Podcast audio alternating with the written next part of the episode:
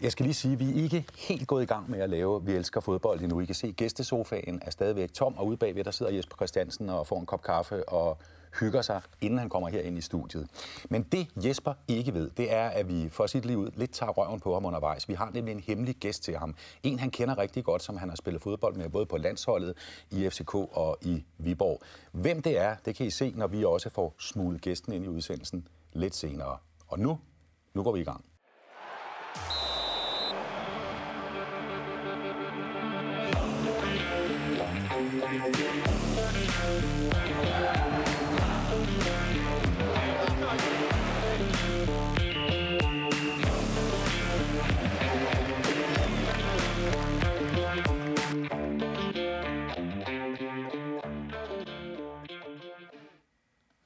Jesper, det her det er en uh, hårdt pumpet udgave af den ægte Superliga-bold, altså den, de, øh, de, de, øh, de spiller med i, i Superligaen. Må jeg godt tyre til dig? Det må du gerne. har, du nogensinde, har du nogensinde været bange for bolden? Uh, nej. Nu sigtede jeg efter dit hoved. Har du aldrig fået en fodbold i hovedet, mens du var, var aktiv målmand? Og det er, det er sket rigtig mange gange, øhm, og det har der også gjort lidt øh, halvnalder nogle gange. Øhm, men, øh, men det er også øh, den gode følelse ved at redde bolden, i stedet for at den går i kassen. Det opvejer det. Men det går ondt, ikke? Og det kan det godt gøre. Man kan godt få en, øh, en kæp, der gør, at øh, man måske spiser lidt flydende i, i et par dage. Okay, jamen det er da bare at sige uh, tak, fordi du vil komme uh, og gribe fodbolden. Velkommen til Vi Elsker Fodbold om spillets gale mænd, nemlig målmændene. Ugens gæst, Jesper Ringsborg Christiansen, er 44 år gammel i dag. Han er født i Roskilde og spillede som drenge- og ungdomsspiller for barndomsklubben Borup og Ringsted, dengang som markspiller, siden som målmand i Roskilde og Ølstykke. Som 20-årig skiftede han til OB og blev i år 2000 solgt til Glasgow Rangers i Skotland. Efter tre år derover kom han retur til Danmark, og via Vejle, Viborg og et kort lejeophold i Tyskland skrev Jesper Christiansen kontrakt med FC København, hvor han spillede i fem sæsoner og blev mester fire gange. Tre gange vandt han den fornemmeste målmandstitel, den der hedder Det Gyldne Bur. I 2010 skiftede han til svenske Elfsborg, siden til OB, Vendsyssel og AB som spillende assistenttræner. Jesper Christiansen har spillet 5 U og 17 A-landskampe for Danmark. Efter karrierestoppet for fem år siden har Jesper haft flere jobs som målmandstræner. Og velkommen Jesper. Tak skal du have. Jeg ved, at uh, du har faktisk ligget ned enormt meget i uh, tiden op til her, hvor du sidder i studiet uh, i Titangade på, på DK4. Du har været igennem en rigtig grim rygoperation. Hvordan har du det? Jeg har det meget bedre. Det går heldigvis fremad, men øh, det har taget lidt længere tid end øh, først antaget, så øh, ryggen var lidt mere øh, medtaget, end, end jeg først troede. Var det en, øh, en målmandsskade, den du virkelig blev opereret for nu i en forholdsvis høj alder? Ja, altså jeg har tidligere, øh, tilbage i 2002, blevet opereret for en diskus øh, prolaps, og, øh, og har kvæg min karriere og alle de mange fald og spark og så videre, en meget, meget slidt ryg, og øh, det har så gjort, at jeg fik problemer med naver, der var i klemme, som øh, krævede en operation. Nu greb du bolden, der jeg kastede for et øjeblik siden. Reflekserne er i orden, men kommer du nogensinde til at stå på en fodboldbane igen og kaste dig gennem luften, som en målmand jo skal kunne? Øh, nej, det gør jeg ikke. Nu skal vi kigge tilbage på din karriere. Både som målmand i klubfodbold i udlandet og på landsholdet, også som, øh, som målmandstræner. Når du stod inde som sidste skanse på et fodboldhold, hvad var det helt konkret, du synes var sjovt ved at være målmand? Jamen, jeg synes jo, at øh, først og fremmest, så synes jeg jo, det afhænger meget af målmanden. Øh, jeg kan godt lide at, det ansvar, man har som målmand. Øh, laver man en fejl, så koster det, og det ved vi, det, det har alle målmænd prøvet på alle niveauer. Øh, selv de allerstørste målmænd i verden laver også deres fejl. Øhm, var du aldrig bange for at lave en fejl, når du stod derinde, og der kom en mand lige mod dig? Nej, jeg tror først, at det bliver rigtig øh, dårligt som målmand, hvis du begynder at tænke for meget over at lave fejl øh, og få dårlige tanker ind i hovedet. Så nej, det var jeg ikke. Øh, jeg fokuserede mere på de der gange, hvor man lavede de her fejl, om at komme hurtigt videre og smide den fra sig, fordi det er jo selvfølgelig også et mentalt øh, øh, issue at have, at øh, man skulle lægge den fra sig. Øh, faren er jo selvfølgelig, at øh, hvis du laver en fejl og går og, og tænker for meget over den i efterfølgende i kampen, så er der stor chance for, at du laver nummer to og tre fejl også. Men det lå slet ikke i kortene, at du skulle være målmand, fordi jeg ved, at du var faktisk markspiller indtil du var, var, var 17 år gammel, og så sker der et eller andet i, øh, i den klub, du spillede, en serieklub, der hed Borup dengang, som gjorde, at du proppede ind på, på, øh, på målet. Hvad var der sket? Jamen altså, først og fremmest så havde jeg jo drosset lidt ned for, for spillet og hygge mig lidt mere med vennerne og begyndte at spille Serie 3, og så blev målmanden skadet, og øh, jeg har altid godt kunne lide at stå lidt øh, skolefodbold og sådan noget øh, på mål. Øh, så jeg sagde til træningen, at jeg var klar til at hoppe ind, og så, så tog jeg den træning, og efterfølgende så begyndte jeg at spille kampe, og øh, synes, det var rigtig, rigtig sjovt.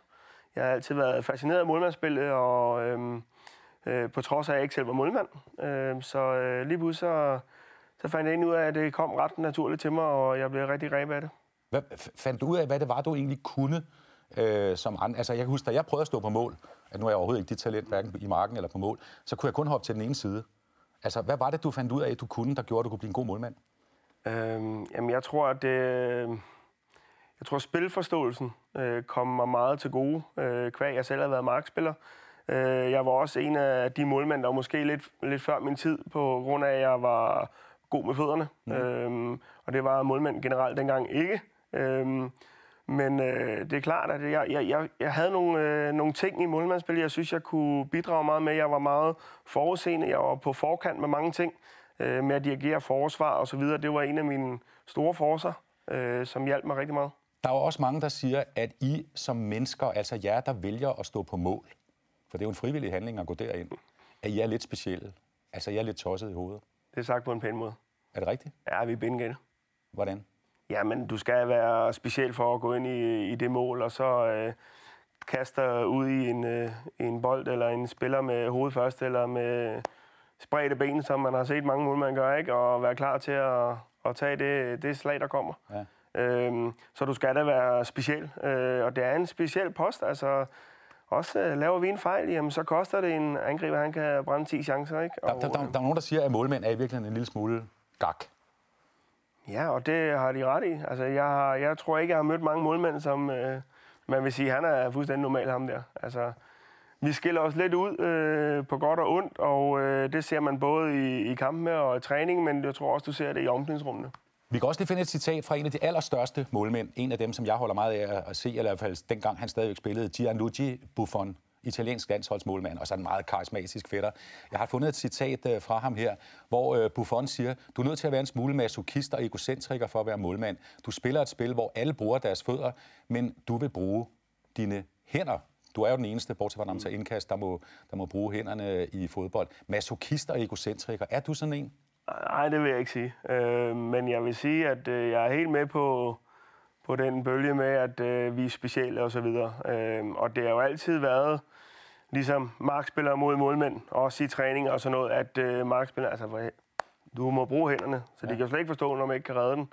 Og omvendt, så har vi jo altid haft den øh, tanke, at øh, det er os, der skal redde deres røv. Og, øh, og det føler vi at øh, et ansvar for. Og øh, så specielt ja, og lægge gak, ja. Det her med at være bange for bolden, som øh, du påstod, du ikke var der, jeg tyrede den der select-fodbold i hovedet på dig, øh, inden vi for alvor øh, gik i gang. Har du aldrig nogensinde, når der kom en mand, en angriber, med fuld kraft imod dig med en bold, været bange for, at nu kunne du slå dig, nu kommer det til at gøre ondt? Nej. Jeg har nok blevet bevidst om det efterfølgende, at det gjorde ondt, men aldrig, når jeg var i aktionen. Øh, jeg tror, det også er med til at... Det vil helt sikkert hæmme dig som målmand. Øh, du bliver mere tøvende, øh, øh, hvis du først begynder at tænke over konsekvensen ja. ved den aktion, du skulle lave nu. Men du kan ikke gøre for, hvis du som, nærmest som en refleks bare bliver bange. Og den refleks har du simpelthen ikke. Nej, det tror jeg ikke som målmand, man har. Det, det tror jeg vil være specielt. Jeg tror, når du kommer, så kommer du med 110 procent øh, med alt, hvad du har. Øh, og der tror jeg også, at det er noget, man lærer hurtigt som målmand, at når du gør det, så beskytter du faktisk også dig selv. For hvis du begynder at trække dig lidt, så er det, du kommer mere til skade, tror jeg. Men du er jo kommet til skade som målmand, fordi du simpelthen er stødt sammen med bold og modspillere osv. Du har andet brækket næsen. Hvad har du ellers ved for? Jamen, jeg har jo, jamen, øh, det er jo fået bold i hovedet, fået bold i skridtet, fået albuer, har brækket næse. Øh, ja, så blev syet i hagen øh, på grund af en albu, og så man har, man har prøvet lidt af det hele. Jesper, øh, så er du frygtløs og lidt masochist og lidt egocentriker. Det er vi godt blive enige om, ikke? Men hvor god var du egentlig som målmand? Øh, jeg var en god målmand. Øh, jeg var en anderledes målmand, øh, kvæg min sene start som målmand. Øh, øh, så jeg havde nogle andre forcer, som kompenserede for det. Øh, så jeg har jo måske aldrig været øh, den der målmand, som du ser med den flotte til springteknik og hænger helt oppe i hjørnerne med, med benene lige så højt op og så videre. Jeg har, øh, jeg har klaret meget på mit fodarbejde. Jeg har haft hurtige fødder. Jeg har været forudseende i mit spil. Øh, det, har, det har været nogle af mine forser, som har gjort, at, øh, at jeg er nået langt. Rigtig, rigtig langt. Der karriere både i Danmark og udlandet af 17, 17 landskamp. Jeg har også bedt dig om at lave en top 5 over ikke kun de bedste målmænd, som du har set og mødt gennem din, øh, din karriere, men også dem, der har man så må sige, haft en betydning for dig, altså hvor du har øh, haft en, hvad kan man sige, en, øh, en tilknytning, en tilknytning til, ja. til de pågældende øh, målmænd. Vi har faktisk lavet en grafik med de fem bedste målmænd, og etteren er en dansker, Peter Smeichel. Hvorfor? Jamen, jeg synes ikke, man kan komme udenom Peter. Øh, Peter, øh, for mig, var, var den bedste målmand i verden. Og han var så øh, voldsom. Øh, jeg har været så heldig at komme omkring landsholdet, hvor han stadig var der. Mm. Øh, og har trænet med ham, øh, og har set, hvad han leverede i træning og træninger, hvor vi, hvor vi simpelthen ikke kunne score på ham. Øh, så det var også, øh, fordi jeg havde fulgt ham i hans tid i United rigtig meget. Øh, og det var også en af grundene til, at jeg blev lidt fanget af målmandsspillet. Den måde, han var på, hans... Øh, autoritet, når han stod. Øh, alle var ikke i tvivl om, at Peter var nede i målet. Og en stor mand, Peter Smeichel, endnu større end dig, så vidt jeg husker. Øh, nummer to på din liste øh, er en ret lille målmand, og øh, det er Iker Casillas, som jo har en kæmpe karriere for Spanien og, og, og selvfølgelig også for, for Real Madrid. Hvad kunne du godt lide ved ham? Jamen, han var jo også en af de der målmænd, som skilte sig lidt ud, fordi han, han fik chancen rigtig tidligt, øh, som 17-årig, mener det var. Øh, og det ser man mere i dag, at unge målmænd får chancen. Det gjorde man ikke så meget dengang. Øh, og hele hans karriere snakker for, ham selv, øh, for, for sig selv. Øh, jeg synes, han er en fantastisk målmand, også kvæg sin størrelse. Han var eksplosiv og, og spiller over 700 kampe for Madrid. Altså, det, det siger det hele, og det var jo også sådan, at en lille sjov øh, historie til det er, at øh, vi spiller landskamp mod Spanien i Spanien. Øh, Thomas Sørensen står, jeg sidder på bænken. Mm. Øh, og jeg har sgu en idé om, at den der trøje skal jeg have øh, efter kampen. Altså Casillas? Ja, men der er jo det, at dem, der spiller, bytter, og også ude på bænken bytter. Øh, den valgte jeg lige at overskride dengang, og den dag i dag ved Thomas Sørensen ikke, det var mig, der tog den, fordi han kom ind i omklædningsrummet bagefter og vidste ikke, at den trøje var byttet til en anden, og den havde jeg lige fået smuttet ind under trøjen og gemt med hjem. Nu jeg håbe, at Thomas ikke ser det her program. så skylder jeg ham nok en Casillas-trøje. Okay. Nummer tre, han er heller ikke særlig stor. Altså Casillas er 1,82, har jeg googlet mig til. Nummer tre, det er en fransk målmand med en fantastisk frisyr, Fabien Barthez, som stod i Manchester United, Marseille, og selvfølgelig også for et fransk verdensmester i Europa. Hold, øh, endnu en lille målmand. Ja, men øh, ved ham øh, er det mere, at han skiller sig rigtig meget ud, synes jeg. Han var en, en spasmær, man kunne sige det, at øh, han, han lavede sgu nogle sjove ting på banen, og han kunne godt lide at drible også, han kunne godt lide at tage nogle chancer i målmandsspillet med fødderne. Mm. Øhm, jeg havde for, øh, fornøjelsen af at være til en prøvetræning i Manchester United, øh, da han var der. Øhm, og han var en fantastisk fyr, som tog mig under vingerne med det samme. Mm. Øhm, og øh, jeg synes bare på den måde, den uge, jeg var der, altså jeg så rigtig meget til mig, og det han sagde, og han var god til at tage fat i mig og, og, og lære fra sig. Flink fyr. Rigtig flink fyr, så, så derfor er han også på min liste, fordi at, øh, han tog så godt imod sådan en, øh, en lidt ligegyldig lille øh, dreng fra Borup, ikke? Øh, men han, øh, ham, øh, ham har jeg stor respekt for. Nummer 4 er en italiener, og der skulle man jo tro, det var øh, Buffon eller en af de andre store. Men han er jo også kæmpestor, Pagliuca, selvom han kun fik, øh, så vidt jeg husker, øh, 39 landskampe for, for Italien. Det er jo relativt lidt. Hvorfor har du ham med? Jamen, det har jeg en årsag. Det var, at øh, han var måske ham, der gjorde, at jeg blev nysgerrig øh, på målmandsspillet. Øh, tilbage i slut 80'erne, hvor der var rigtig meget serie i fjernsynet, der var det ham, jeg lige pludselig lagde mærke til for Sampdoria. Mm. Og øh, han, øh, han fangede mig og fangede min lyst til at begynde at stå på mål øh, i skolefodbold. Og når vi løb op på banerne for sjovt at spille, så, så var det ham, jeg var. Det handler også om, altså ikke kun om, hvor mange redninger de laver, det handler også om sådan fremtoning, altså hele stilen. Det er meget vigtigt for mig. Altså, ja. det, er, det er det, der har fanget mig med Barthez og Smeichel og deres fremtoning, deres øh, autoritet på banen. Har altid fascineret mig, og jeg tror også, det er noget af det, jeg selv tog med i mit målmandsspil. Ja, altså det også skulle, skulle se lækkert ud? Jeg ved ikke, om det skulle se lækkert ud, men jeg kunne, jeg, jeg kunne godt lide at, at, have, at spille med den der store selvtillid og udstråling. Mm-hmm. Og så tog jeg også det verbale med mig. Jeg har altid været en meget dirigerende målmand, og en, man, man kunne høre, når jeg var på banen. Og det, det tror jeg også, at jeg tog med ud for det, jeg så for, for de her målmænd. Jeg kan faktisk huske, at når man sad på, på stadion og så dig stå på mål i parken og andre steder, så kunne man høre dig. Og det er jo, øh, det er jo, øh, det, det er jo selvfølgelig stor respekt, men hold kæft for gut at råbe højt. Ja og, ja, og det tror jeg, fordi jeg kan huske den gang, hvor jeg trænede med øh, Peter Smeichel på landsholdet, hvor der, der var flere forspillere, der sagde, at vi bliver sgu trætte af at høre på ham der dernede nogle gange. Men vi vil ikke undvære det. Mm. Og det er også den erfaring, jeg selv har fra målmandsspil, at, at hellere have, at, at man råber eller dirigerer en gang for meget, en gang for lidt. Og jeg tror, der også nogle forspillere har været trætte af at høre på mig, for jeg, jeg holdt ikke hæft. Men, men jeg var sikker på, at jeg holdt mig selv på tæerne, og holdt mine forspillere på tæerne. Det kan godt være, at vi vender tilbage til det med dig som meget larmende, og også en dygtig målmand øh, lidt senere i udsendelsen. Hvem ved? Nummer 5 på din liste, øh, efter Paljuka her, det er, altså, og nu får jeg jo sådan næsten ondt i hjertet, afdøde Lars Hø, øh, som betød meget for dig. Det var ham, der øh, i virkeligheden løftede dig op i, øh, i, i, på øverste hylde i Danmark, fordi han, han hentede dig fra, øh, eller anbefalede dig som sin afløser øh, i OB. Var han den femte bedste målmand, du har set? Jamen, man kan, der er jo mange, der også vil sidde og se, ham. der er jo mange andre målmænd, der kunne være på den liste. Men han var en ekstremt dygtig målmand. Han, øh, han har jo vist det i over så mange kampe, og også på højeste niveau. Øh, men hans måde at lære fra sig, og den betydning, han havde for mig, mm. øh, jeg så ekstremt meget op til ham, da han hentede mig. Han fik jo chancen at hente sin egen afløser, øh, inden han skulle stoppe, og selv tage ham i lære og lære ham op, og det, det valg faldt på mig, og det har jeg jo kæmpe respekt for, og, øh, og synes, det var en kæmpe ære, og den dag til hans testimonial-kamp, at øh, blive skiftet ind og skulle overtage efter ham, som var kæmpe legende i Danmark jo. Og en målmand, der tror jeg godt, vi bliver enige om, hvis han havde været 10 cm højere, så havde han været et internationalt kæmpe navn. Helt sikkert. Ja. Helt sikkert. Og et fantastisk menneske.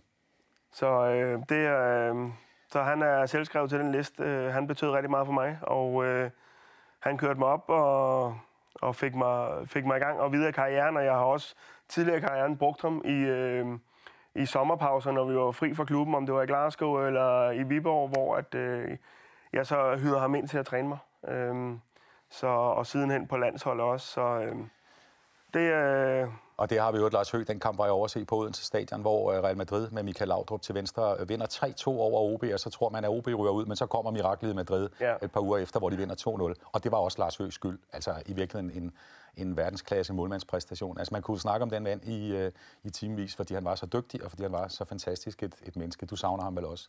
Det gør det i hvert fald. Det, vi havde rigtig mange gode år sammen, hvor at, øh, vi var rigtig til at knytte. Øh, træningsmæssigt, han var der jo altid, øh, og da han stoppede med at spille i jeres spille, øh, blev han jo sportschef, og der var vi jo stadigvæk øh, et tæt bånd der. Øh, det var ham, der fik mig til en øh, prøvetræning United, øh, hvor vi tog det over sammen, boede på hotel sammen derovre, og, øh, og jeg kan huske, efter vi har trænet en tre-fire gange, tror jeg, han, har også, han skrev også om det i sin bog, øh, hvor han en dag ringer mig ned fra hotelværelset og siger, at vi skal, du skal lige komme ned nu, og der stod der en, en stor fadel til mig, og, øh, og det var ikke noget, man lige fik fra Lars, fordi det, det skulle man holde sig fra jo. Øh, men han har simpelthen snakket med Sir Alex Ferguson, og de var meget tilfredse med, hvad de har set, så det skulle vi simpelthen fejre, og så nød vi en, øh, en kold fadbrems nede i, i baren, inden jeg skulle i seng og op til træning igen. Jesper, da du var bedst som målmand for 10-15 år siden, hvor store var dine ambitioner? Hvad, hvad, hvad, hvad var din drøm? Hvor langt vil du gerne nå? Øh, jeg tror aldrig, jeg sådan har stået og sagt, jeg, øh, altså, jeg har haft min mål omkring, jeg vil øh, få flere A-landskamp. Øh, jeg vil øh, være fast på landsholdet. Jeg vil også gerne på et tidspunkt øh, prøve et udlandsophold mere. Øh, kvæg, jeg havde prøvet lidt i Glasgow og i Wolfsburg, men, men har ikke rigtig fået det der gennembrud i udlandet, så det, det mangler jeg også lidt. Og, øh, og det var jeg også øh, tæt på øh, over nogle omgange, men øh, af forskellige årsager, så mislykkedes det. Øh, men, øh, men så de ambitioner havde jeg, og, og det er jo klart, at jeg vil være den bedste herhjemme. Sidder du nu som en mand oppe i 40'erne, øh, nyopereret i ryggen, og måske kommer du aldrig ud og kaster dig igen på banen og tænker, det gik ikke helt som det skulle, eller er du tilfreds, når du kigger tilbage på din karriere? Oh, jeg har altid været, hvor det næsten aldrig bliver helt godt nok, så jeg vil gerne have... Jeg vil gerne have lige haft nogle flere ting med, men samtidig så tror jeg ikke, jeg kan brokke mig over den karriere, jeg har haft, hver jeg startede så sent som jeg gjorde. Mm. Og, øh, og øh, har vundet fire mesterskaber, pokaltitler, gyldne buer, så videre, så videre. Øh, så der er bestemt ikke noget at brokse over. Jesper, bliv siddende i sofaen. Det er første gang, vi har en sofa her i studiet. Det er, fordi der kommer flere gæster, for nu skal du derhjemme også møde en anden tidligere topmålmand, øh, der mere er vant til at sidde på bænken, men det har han sådan set ikke haft noget imod. Tværtimod. Jesper, du er også god til udkast. Tak skal du have. Og jeg kan tyre den videre til dig, Emeka Andersen. Tak. Godt grebet. Tak. Øh, du er heller ikke bange for bolden, vel? Nej. Øh, jeg skal lige sige, at du er målmandstræner, og du har også en øh, fortid i en hel masse klubber som, som aktiv topmålmand, blandt andet i Avarta, i Presberg, i Birkerød, i Fremad Valby, og der er i Brøndby IF. Jeg håber, I to, Brøndby og FCK, godt kan, kan, kan sidde i stue sammen. Kan I det? Ja, det går Selvfølgelig kan vi det. Emeka, øh, de ambitioner, Jesper havde, som målmand, om at komme på landsholdet, om at komme til udlandet og sådan noget. Havde du også dem, dengang du stod på mål? Mm, nej, uh, man kan sige, at jeg havde ambitioner om at komme til udlandet, men det var egentlig, fordi jeg gerne ville over til England og spille, fordi jeg havde to søskende over. Men, men nej, jeg havde ikke ambitioner øh, om at komme på landsholdet. Øh, respekt for Jesper og der han er, men det der pres, og kan man sige, have hele nationens øh, vægt oven på en skulder, det, det havde jeg ikke lyst til. Jeg spillede fodbold, fordi jeg elsker at dyrke sport, Øh, men samtidig lavede jeg også meget andet, så da jeg fik tilbud om at blive professionel fodboldspiller, så var det fordi, jeg egentlig skulle være i aktivering i stedet for, så tænkte jeg, at det var sgu egentlig øh, noget sjovere. Bare for at redde økonomien? Ja, det var det lidt, og så tænkte jeg, jeg, jeg spiller sgu lidt fodbold derude i Brøndby, og så laver jeg det andet sport ved siden af, som, som jeg godt kunne lide. Øh. Og jeg har jo set dig stå på mål, blandt andet på, øh, på Old Trafford, Brøndby mod Manchester United, men altså, det er jo ikke for at genere dig, men det, du var jo kun på mål, fordi Måns Krog ikke var der ja, på det tidspunkt. Ja, ja, det, sådan var det jo. Du fik 22 kampe, ligesom dit ja. rygnummer, ja, øh, for, for, for Brøndby. Sad du ude på bænken og tænkte, hvordan fanden slår jeg Mogens Krog af banen? Nej, jeg havde det egentlig fint nok med den rolle, jeg havde. Øh, og i gamle dage var der jo ikke nogen øh, reservemålmand på bænken, så når Mogens var klar til at spille, så smuttede jeg jo bare afsted og spille håndbold for eksempel, ikke? eller lave andre ting. Øh, jeg elskede at spille fodbold, jeg elskede at træne, jeg elskede også at spille... Øh, øh, kan man sige, man lave mange ting, men, men det der med at stå derinde, når jeg fik chancen, så var det fint, fordi jeg var, sådan, jeg var egentlig ligeglad, om jeg spillede for, på Brøndby Stadion, eller om det var træning, eller om jeg havde spillet nede i gården. Jeg kunne bare godt lide at spille fodbold, men, men på en eller anden måde havde det fint nok med, at alt presset lå på, på, på Mogens. Hvad tænker du, Jesper, om at møde Emeka her, som, som havde en anden tilgang til det at være målmand? Altså, det er jo meget imponerende, fordi at, at han er stadigvæk nået op på så højt niveau, på trods af det.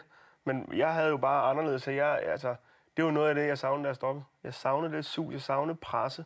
Mm. Altså, en fodboldkamp er sgu ikke det samme for mig nu, hvis jeg går ud og spiller for sjov. Mm. Fordi det fanger mig overhovedet ikke. Jeg, jeg, jeg kunne godt lide at have det pres på skuldrene, og det følte jeg gjorde mig bedre. Øhm, og, og det var det, der sus, jeg levede for. Det var at få pres på, på mig selv. Jamen, hvor ser du selv den forskel på, på, på dig og Jesper? Er det simpelthen, fordi du er mindre gak det, så jeg talte med Jesper om, som gør, at man har den her lidt madness for at, det, for at det, det tror jeg ikke, jeg kan sige. Det er der nok ikke mange, der vil, det, der, der, der, der, der vil kunne se. Nej, men jamen, jeg tror, det er jo... Altså, jeg vil, jeg vil jeg skyde på, at Jesper er nået dertil, han, hvor han er nået, fordi han havde det der drive. Uh, jeg var måske nået dertil, hvor jeg var nået, fordi jeg havde nogle, nogle, nogle, nogle fysiske, uh, kan man sige, forudsætninger for det, noget talent på en anden måde. Øh, så det er jo nok forskellen. Altså, jeg, når han siger det, det er meget sjovt, fordi jeg synes, det var det fedeste, da jeg stoppede med at spille fodbold. Det var, der ikke var det pres mere. Ja. Øh, så vi er jo meget forskellige, hvad det angår jo. Øh. Og jeg ved, du, du, du blev også proppet ind i målet som, som drengespiller af en anden grund end Jesper, simpelthen fordi du måske øh, var lidt besværlig ude på banen, ikke? Ja, et, jeg var pivringe øh, med fødderne, og, og så, så spillede jeg jo også på, på, på de der dårlige hold, og vi tabte tit øh, stort, fordi de andre var meget bedre end os, og vi blev hånet, og jeg, jeg, jeg tabte kasketten, og så blev jeg sat ind i mål, fordi så kunne man jo måske mere øh, styre mit øh, temperament derinde. Så ja, det var andre årsager. Hvis nu, øh, hvis nu øh, du havde haft de der ambitioner på en lidt anden måde, hvor god en målmand tror du så, du var blevet? Altså, du var jo stadigvæk altså, Superliga-målmand. Øh, divisionsspiller har stået en fandens masse kampe, ja. men du nåede jo aldrig øh, det, det andet niveau der. Øh, hvis nu du havde haft den der, den der galskab og den her drive, som Jesper har, hvor, hvor langt var du nået? Så er jeg blevet god. Du var jo god, men... Ja, så er jeg blevet endnu bedre. god? Ja, så er jeg blevet endnu bedre. Ja. Så er der været landsholdsmålmand, tror jeg. Tror du det? Det tror jeg. Ja. ja. Øh, jeg kan ikke lade være med overfor jer begge to at citere en af jeres tidligere kolleger, som du også afløste i Viborg, som jeg husker det, Arek Onysko, en polak. Mm. Meget speciel målmand med samme frisyr som dig, øh, Emeka. øh, han siger i den her bog, der hedder Fucking Polak, der siger han følgende, øh, den her, jeg så godt man kan kalde macho-målmand. At være målmand er magt i sin mest koncentrerede form. Det er det, jeg elsker allermest ved at være målmand. Det er en mod en situationen, mand mod mand. Survival of the fittest, siger altså Arek Onysko. Hvad siger du til, øh, til det, Emeka? Ja, det, det, jeg synes, det er fedt, fordi det var også noget af det, som, som jeg synes, det var det allerfedeste ved at være målmand. Det var de der en mod en situationer, hvor du bare brager ud øh, i en angriber øh, med, med, med helbred som indsats. Jeg elskede det. Mm. Øh, kan man sige, jeg tror også, min spillestil som målmand var måske også det der med at søge ud af målet, fordi når du kommer ud af de der situationer, der fejler du ikke som målmand. Der, der, der har du størst chance for, for, for, for, for, hvad kan man sige, succes. Hvor hvis du bliver stående derinde, så kan du måske øh, lave en fejl, så søge ud der i de der 100% øh, på målmandspræmisser præmisser konfrontationer. Det var fedt. Er der virkelig en nydelse i som målmand at sige, nu kommer der en mod mig, nu skal jeg ud og gøre det rigtige og forhindre ham fra det andet hold i at score. Er det noget, man sådan, øh, næsten sådan nyder? Ja. Hvad tænker du, Jesper? Ja, ja, men, og igen, at det der med, at øh, især når man har lavet aktionen, altså så, så kommer den. Mm. Så kan du mærke, altså når du har været ude og blokeret og taget både bold og mand med, så får du en følelse i kroppen, der er virkelig, virkelig fed. Men i, lige op til situationen, så tænker man ikke sådan. Så tænker man, man laver den her aktion, fordi det er det rigtige at gøre. Ja. Øhm, men øh, det er det... Altså, altså Eik, han var jo også øh, speciel, ikke? Altså, han var også bengal jo. Øhm, så jeg tror, at, øh, at man, skal, man skal selvfølgelig have noget af det der i sig, og, øh, og der er jo ikke øh, mange markspillere, der vil øh, kaste sig med hovedet først, som vi andre vil, øh, for at redde en bold. Råber man noget efter sine modstandere? Altså, er der også sådan noget øh, verbal psyke, øh, når man spiller fodbold? Jamen, råber, altså man kan jo godt, øh, det der trash-talk lidt, ikke, at komme under huden, jo, det er en del af det, ikke? Hvad kan man sige? Det kan være en hjørnespark-situation, hvor der skal en ind og, og, og stå tæt på en, så kan man sige et andet. Lad nu være at gå derind. Det er lige meget, hvor du står. Du kommer aldrig til at score, og du er kun med for at genere mig, eller sådan noget et eller andet, ikke? Eller... Hvad har du sagt, Jesper? Jeg tror ikke, jeg har sagt så meget. Jeg tror, der har været mere med, man har stået og fået en albu i maven, og så har man trådt vedkommende over tæerne med lange knupper, eller Øh, der var ikke så mange kameraer på dengang, som der er endnu. Mm. Men øh, der kunne man godt stå og træde hinanden lidt i haserne og sådan noget, og være lidt svinsk. Men det bliver du også nødt til at gøre, for ellers så bliver du kørt midt over som målmand. Ja.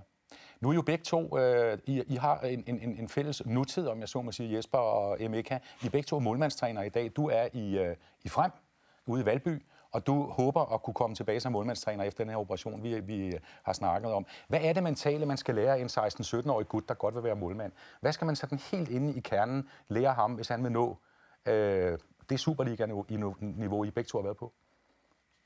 Altså, nu, nu kan jeg jo godt lide at nørde, men der er jo mange ting. Øhm, jeg, jeg tænker lidt, noget af det, man skal lære ham, det er at, at prøve at, at stå på, på, på, på, på de præmisser, han har. Altså Jesper, var, han snakkede også lidt om det der med, at han, han har også lært op hos Lars Høgh, det der med, med hurtige fødder og alt så, sådan noget. Han, han, vil, han vil jo nok ikke kunne have stået, som en Peter Smeichel har stået, så man skal lære dem at, at købe ind på, på, på, på, på en idé om, hvordan de skal stå, og så er det jo ellers det der med, med der er mange ting, der er mange parametre, ikke? Det, med, med træningsparathed og gentagelse og alt det, der skal til for at gøre en god målmand. Det er en, det er en helt pakke, man skal lære dem at købe ind på. Jesper, hvordan skal man tale til sådan en ung fyr, der tror, han er verdens bedste, øh, men, men selvfølgelig ikke er det endnu?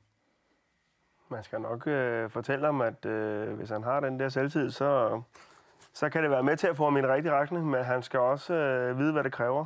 Og det kræver ikke kun at stå godt om søndagen, det kræver også at for at stå godt om søndagen og levere hver dag til træning og udvikle dig hele tiden. Øh, men som målmandstræner synes jeg også, det er sindssygt spændende at, at finde ud af personen, fordi vi er alle sammen forskellige, og hvordan man lige fanger den enkelte til at præstere på bedst mulig måde. Ja. Og der er nogen, hvor man kan snakke dem gode.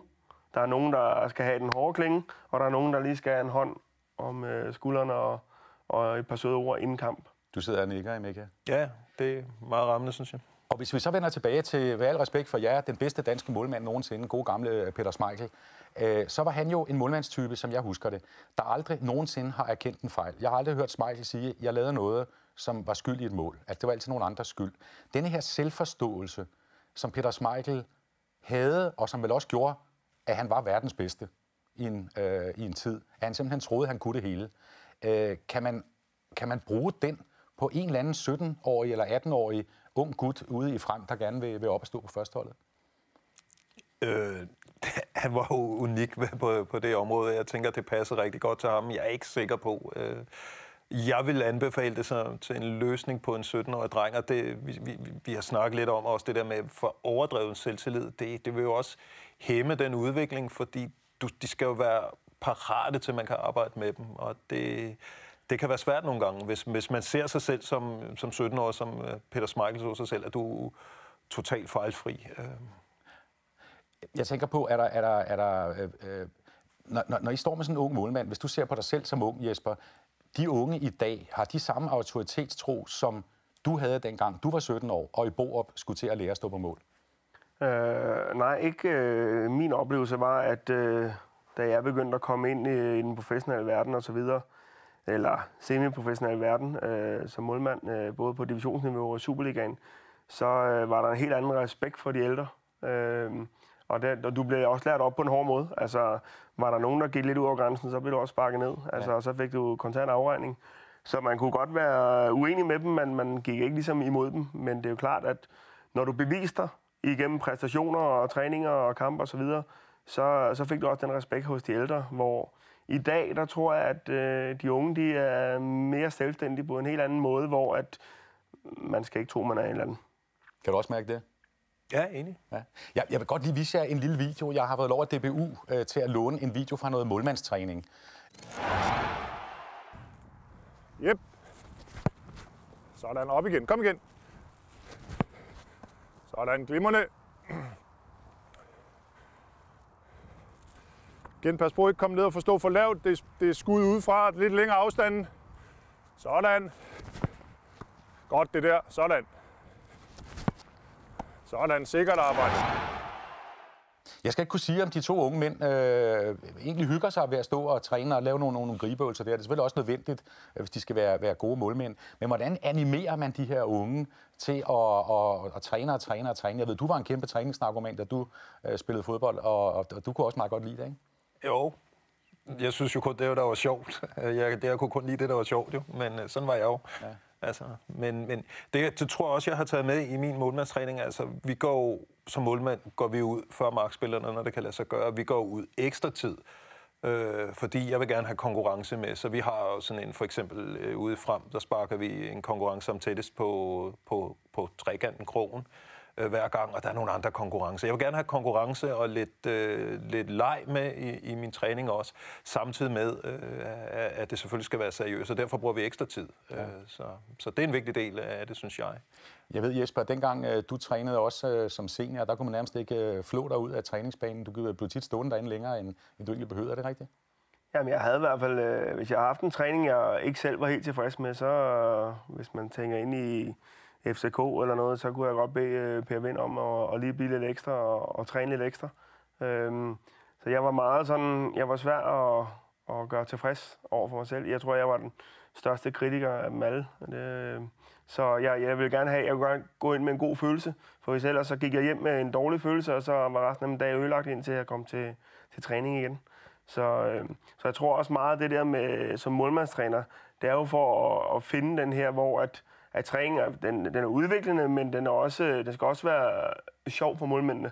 Øh, og så også det der med, at man at det ikke er det samme, de møder ind til hver dag. Ja. Er det den samme øvelse der, når nu kommer det? Fordi så tror jeg også, at du kan tabe nogle af de her målmænd. Så der også er noget variation i dine træninger, og det, at de ikke altid ved, hvad de møder ind til. I to var, var, var gode målmænd, øh, og der er selvfølgelig også nogen på vej. Og det leder mig hen til at spørge. Vi har en landsholdsmålmand i dag, der er 36 år gammel, Kasper Smeichel, Peters søn. Øh, og hans udløbsdato, den nærmer sig. Det har selvfølgelig altid gjort, men det, det, der er måske ikke så mange år i ham endnu. Hvem ser I som den næste målmand for det danske A-landshold? Altså lige nu, så ser jeg Rønnow. Frederik Rønnow, mm. som spiller i Tyskland. Jeg synes, han har gjort det rigtig, rigtig godt. Jeg synes også, øh, bare tilbage, da han var i Superligaen, synes jeg, han øh, var rigtig, rigtig dygtig målmand. Øh, ekstrem hurtige reflekser, og, og jeg synes, det har været imponerende at se, hvordan han har grebet øh, sin chance nede i Tyskland nu. Ja. Har du en, øh, en, en, du synes og afløse? Jeg er, jeg er enig, at den ligger jo lige til højre ben, at det bliver Rønnow, men det er ikke fordi, jeg er gammel Brøndby-mand, øh, men Mads Hermansen synes jeg også... Øh... Ja, tager du to at vælge imellem? Både ja, det er rigtigt. Og ja, ja, det er rigtigt. Ja. Ja. Øh, men jeg synes, han er, den udvikling, han har taget, den er gået meget hurtigt i forhold til hans alder. Så jeg tror, det bliver rigtig spændende med ham på, på længere sigt. Så jeg, jeg kan huske, at jeg så, så de første par kampe, jeg tænkte også, der er nogle ting teknisk, der tænker, det bliver ikke godt. Men jeg synes, der er, blevet, der er sket et eller andet. Jeg synes, han er enormt spændende. Men jeg synes også, det er spændende at se med danske målmænd nu. Jeg synes, vi har rigtig mange dygtige unge målmænd. Altså, vi har... Øh hvad hedder han, øh, Lukas Lund i Viborg. Vi har, altså, jeg synes, der kommer mange op, og nu har vi en øh, 17-årig målmand i OB, ikke? Altså, hvor, øh, altså, det så du ikke tidligere. Nej. Hvor at, øh, de bliver yngre og yngre, og øh, det var også det, vi snakkede om tidligere med Gazilias. Altså, han var en af dem, der kom rigtig tidligt frem, og det ser man mere og mere nu. Så jeg, altså, øh, i Danmark går vi en spændende tid i møde med de unge målmænd, vi har. Jeres øh, fremtid er fortid, om jeg så må sige. Begge to færdige med at spille på det niveau. Du er midt i 40'erne. Du er blevet 51 år, Emil. Kan jeg lige spørge dig her til sidst? Øh, står du stadig på mål, eller gider du ikke det der med at kaste rundt? Jeg gider det ikke mere. Altså, jeg, jeg tror godt, jeg kunne. Jeg synes, det er kedeligt. Altså, to gange 45 minutter derinde, der, der kan være mange tanker om, hvad jeg hellere vil lave under sådan en, en, en kamp. Ikke? Og det, om det er Old Boys eller noget, ser et eller andet dernede, hvor jeg bor nu, det er fuldstændig lige meget. Det er bare kedeligt, synes jeg. Men du ser fodbold i fjernsynet, ikke? Det ser jeg faktisk heller ikke så meget af mere. Okay. Øh, men øh, hvis, hvis jeg skal... Ja, jeg har jo travlt. Altså, jeg befinder mig jo et sted, hvor det hedder første og anden division, der hvor, hvor, hvor, hvor min interesse ligger mest, fordi jeg skal jo holde øje med, med, med hvad der sker på målmandsposten. Så ja, det er mere og jeg synes faktisk, det er fedt at se noget dansk fodbold på lige under Superliga-niveau. Det synes jeg er lige så spændende. Øh, men jeg, jeg, hvis jeg ser, så er det dansk fodbold. Jeg, jeg gider ikke at se øh, Premier League og alt det der, ligesom alle de andre gør. Okay. Emika, en fornøjelse, at du ville køre ind. Tusind tak, fordi du, uh, du kiggede ind i Vi Elsker Fodbold. Velkommen. Jesper, nu skal vi snakke om uh, ikke dine modspillere, dem der kommer blæsende mod dig, men dine medspillere, altså dem du skal samarbejde med foran målet for på godt dansk at undgå, at modstanderne scorer. Uh, hvis jeg nu spørger dig i alle de år, du har spillet, de forsvarer, eller hvad kan man sige, de, de, det er jo tit en forsvarsstue foran dig, du har spillet med. Hvem, øh, hvem, har, hvem, hvem har været de bedste, du har samarbejdet med på en fodboldbane? Jeg tror, det bedste samarbejde, jeg har haft, det har nok været med Michael Gravgaard og Brede Hangeland øh, i FCK-tiden. Øh, vi spillede også øh, sammen en del år, og øh, vi havde en indbyrdes forståelse, som var fantastisk, og øh, vi havde et rigtig godt øh, samarbejde, som øh, selvfølgelig også øh, udmyndte sig i øh, rigtig gode resultater på banen. Det meget sjovt, du nævner øh, Michael Gravgaard. Fordi vi har faktisk en hilsen til dig, Jesper, fra Michael Gravgaard. Den kommer, den kommer her. Hej målmand. Jeg kan jo forstå, at øh, du sidder inde ved Jes og, og hygger dig og slænger dig i sofaen. ja, det ved sgu da ikke. Så jeg tænker, at lige vil komme og sige hej. Hvad for Og hilse dig. Dejligt at ja, se dig. I lige måde. I lige måde. Okay. Gravgaard, velkommen. Tak skal du have. En fornøjelse, du kunne finde tid. Jamen, uh, selvfølgelig. Ja, jeg kan godt se, at man skulle have skjorter alle mulige på i dag, mand. Jamen, så jeg har altid afshined ja. dig, ikke? jeg skal lige sige til, til de unge seere, I to øh, jo spillede sammen i nogle år i Viborg, og så kom I sammen øh, til FC København i, øh, i 2005. Dejligt at se dig, Gravgaard. Jamen, tak lige måde. Når du hører Jesper sige det her om øh, det samarbejde, I havde i et centerforsvar, altså målmand og dig og, og Hangeland også på et tidspunkt på Svensson i FC København, hvad, hvad kan du så øh, huske, huske om den tid på banen? Jamen, jeg, altså nu nåede jeg lige at høre det, øh, Jesper han sagde, og jeg kan jo kun øh, sammenstemme, at øh, det samarbejde, vi havde, det var jo helt fabelagtigt. Og, og det handler jo om de relationer, der er på banen, som alle trænere står øh, også den dag i dag og siger efter, efter kampe og interviews og så videre, det er det, man gerne vil opnå. Og det er jo, altså, Øh, du ved, der er nogle grundlæggende regler, yes, når vi spiller fodbold, og selvfølgelig står, er der en træner, der, der står og nogle gange siger, øh, skråstrej råber, hvis han hedder Ståle Solbakken, at øh, der skal du stå, og i den situation, det og det og det. Men de sidste procent og promiller, det, det er jo den indbyrdes forståelse, der er. Øh, vi vidste, når, når Jesper han kom ud, vi vidste, når han blev på stregen, vi vidste, hvornår vi skulle dække til højre, vi vidste, hvornår vi skulle dække til venstre.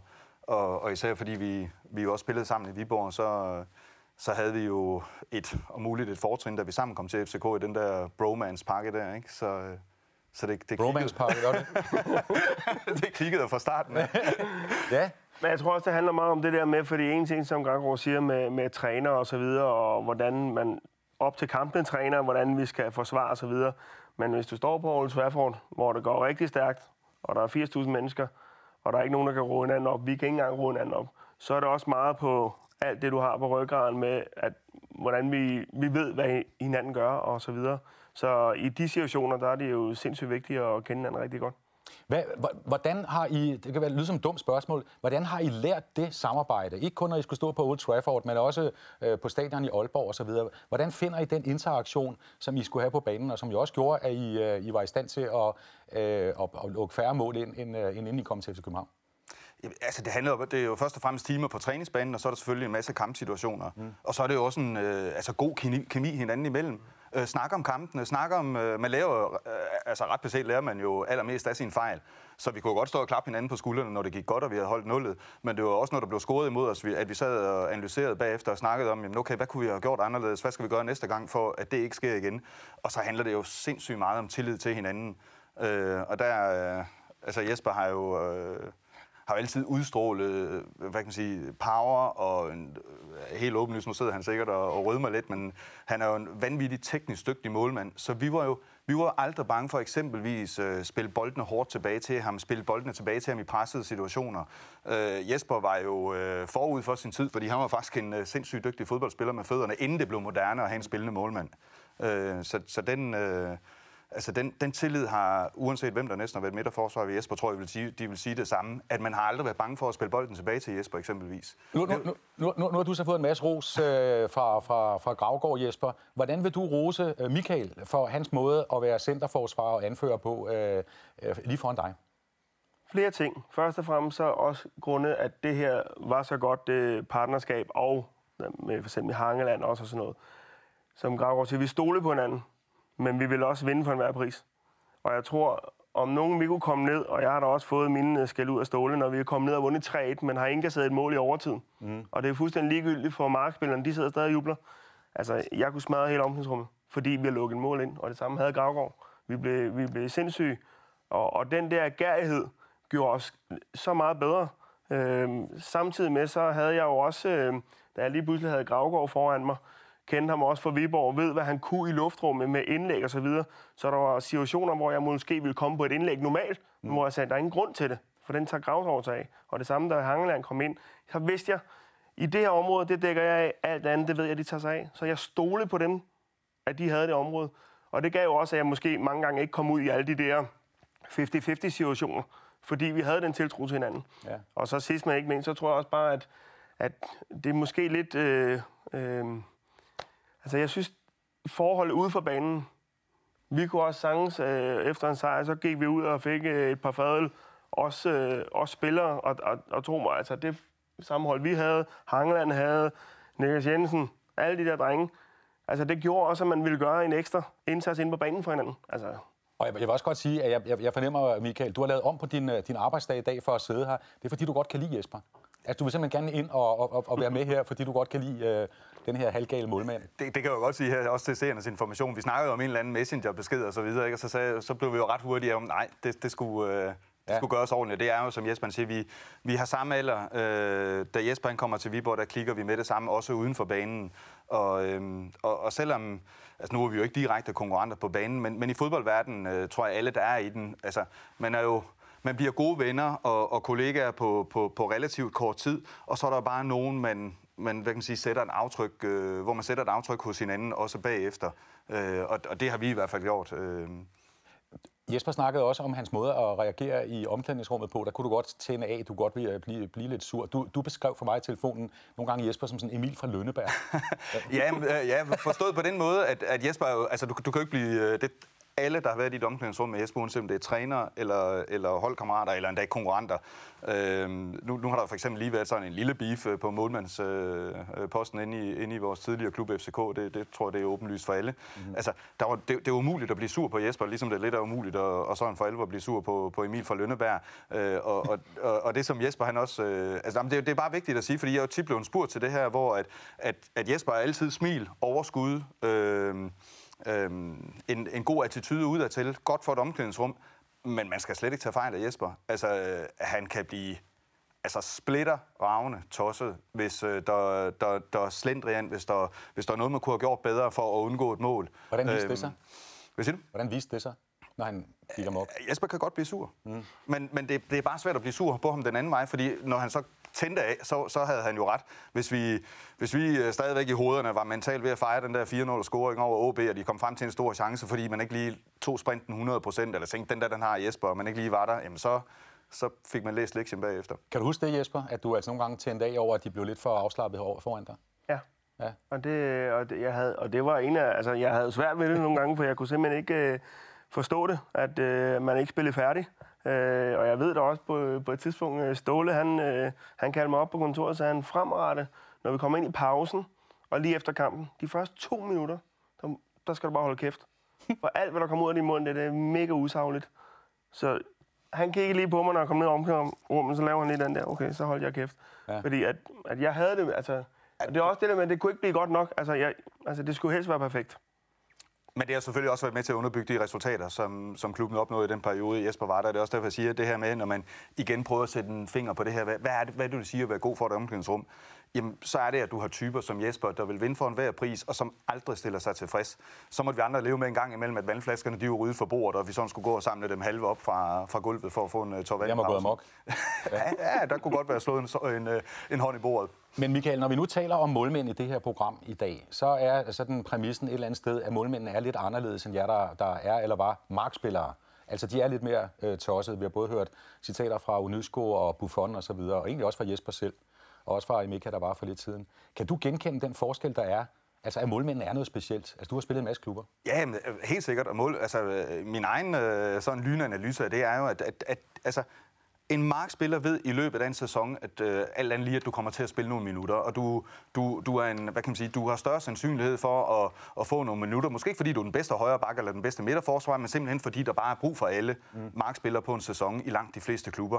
Målmandsposten er anderledes. Du er bare, der er bare en plads, øh, hvor man kan stå derinde med handsker på. Og det gør, tror jeg, sådan, fra man bestemmer sig for, at man vil spille den position, jamen, så får man sin egen lille verden, og man ved godt, at albuerne de skal være lidt, øh, lidt brede. Det, det er bare en præmis for den position. Og derfor tror jeg, at vi, set udefra, betragter dem som lidt småskøre. Følte du dig også som en af de småskøre, Jesper, som en, der, om jeg så må sige, havde din egen kamp i kampen, fordi du var den eneste, der havde den her position, hvor du kunne måtte tage med hænder, og hvor det var dig, der skulle tage skraldet, hvis de andre scorede? Øh, ja, og jeg føler også, at øh, jeg, jeg tror, man føler et ekstra stort ansvar, når du står dernede. Mm. Øhm, og jeg havde jo, som jeg sagde tidligere, kæmpe og store krav til mine medspillere, og var over dem, hvis det ikke leverede. Men samtidig så havde jeg jo også en eller anden forventning om, hvis jeg ikke gjorde, som vi har aftalt, så, så skulle han da også bare rive hovedet af mig. Ja.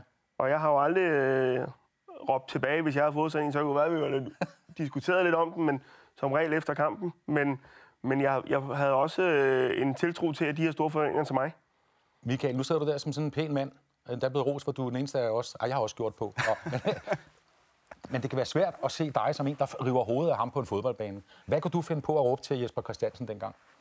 Jamen, det var, og igen, altså man skulle, kunsten og essensen på en fodboldbane, det er at spille hinanden gode. Mm. Øh, og, og, og der er ingen tvivl om, Jesper, øh, det har jeg ikke noget problem med at sige, Jesper på mange møder var jo mindst lige så god med fødderne, som flere af os markspillere, og øh, herunder ser så også øh, mig selv. Mm. Øh, så det vil jo sige, at nogle gange, når, hvis for eksempel Jesper han spillede mig i en presset situation, øh, så var det måske ikke lige min styrke at få bolden med fire mand omkring mig og lige lave et eller andet smart, og så drible mig ud af det. Øh, så der kunne jeg jo godt nogle gange, øh, for eksempel hvis Jesper han satte mig i sådan en situation, sige, øh, prøv efter kammerat, øh, det der det gør du ikke engang til, fordi jeg kommer til at ligne en øh, idiot derude i højre hjørneflag, så hellere øh, op ad banen, øh, og så må vi tage den derfra, eksempelvis. Skal vi lige de sidste minutter flytte det ned på denne her øh, magnetfodboldbaneplade øh, sofabord, vi har her, vi elsker fodboldstudiet. Meget smart. Fordi jeg tænker, øh, I kan måske vise lidt om de relationer, man har som målmand og centerforsvarer på en fodboldbane. Allermest, ikke kun når man skal skille ud. Hvad råber du typisk til Michael Gravgaard, eller råbte dengang i spillet? Hvad var det for en kommunikation, I havde, når spillet var i gang? Jamen, det kunne, det kunne være, hvis øh, Gravgaard, den mand her, der kommer en en mod en her, så kunne jeg råbe til Gravgaard, få ham ud af, så jeg viser ham. Gravgaard er blå. Gravgaard er blå. Så Gravgaard skulle vise ham ud af, og ikke indad, for herinde, der ville chancen være større for ham at score. Mm-hmm. Jeg vil gerne have skuddene herudefra. Og nogle gange, så var jeg fint tilfreds med, at de bare fik en afslut. Der. Jeg kunne også finde på at råbe det. Bare lad ham afslutte. Ja.